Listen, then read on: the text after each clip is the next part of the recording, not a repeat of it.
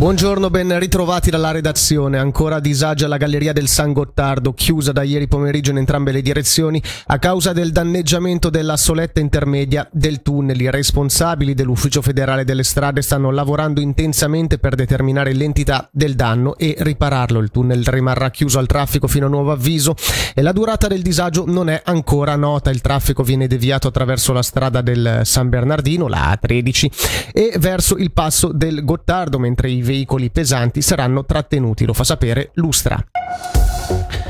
Caduta Massi in Val Bedretto, un video pubblicato dalla capanna Piansecco mostra grossi massi che si staccano dalla montagna e rotolano lungo il canale del Chue Bodenhorn. Attualmente si sconsiglia di avventurarsi nella zona a causa del pericolo di altre scariche detritiche.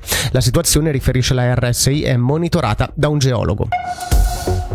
Per la giudiziaria è iniziato oggi il processo alle assise criminali di Lugano nei confronti di un 45enne imprenditore italiano residente in Ticino. Per una breve panoramica della vicenda sentiamo Selin Lalomia. Truffa aggravata, riciclaggio di denaro ripetuto e falsificazione di documenti. Sono questi i capi d'accusa per i fatti che si sarebbero verificati tra il 2010 e il 2018. L'imputato agendo come intermediario finanziario avrebbe ingannato diverse persone facendo uso di società che sembravano legittime con uffici a Lugano e Singapore.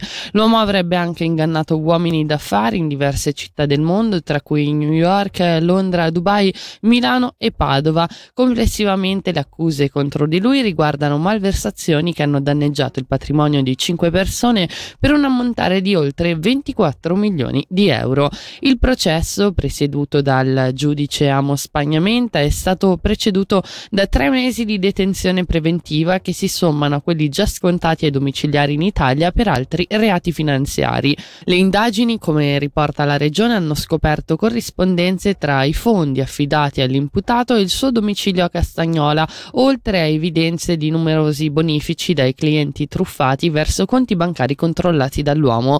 Il procuratore pubblico Andrea Giannini intende ottenere una pena detentiva superiore ai 5 anni di carcere. La procura inoltre, secondo quanto riporta la stampa italiana, sta valutando la l'apertura di una seconda inchiesta, questa volta relativa a viaggi e feste non pagati con possibili accuse di truffa e insolvenza fraudolenta.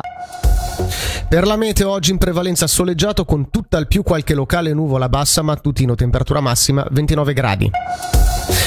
Per la viabilità, come dicevamo nell'informazione, è chiuso il tunnel del San Gottardo e si segnala di deviare sulla 13 del San Bernardino o sul passo del San Gottardo, poi traffico congestionato sulla cantonale Tragudo e Cadenazzo e sulla principale tra Ponte Tresa e Bioggio.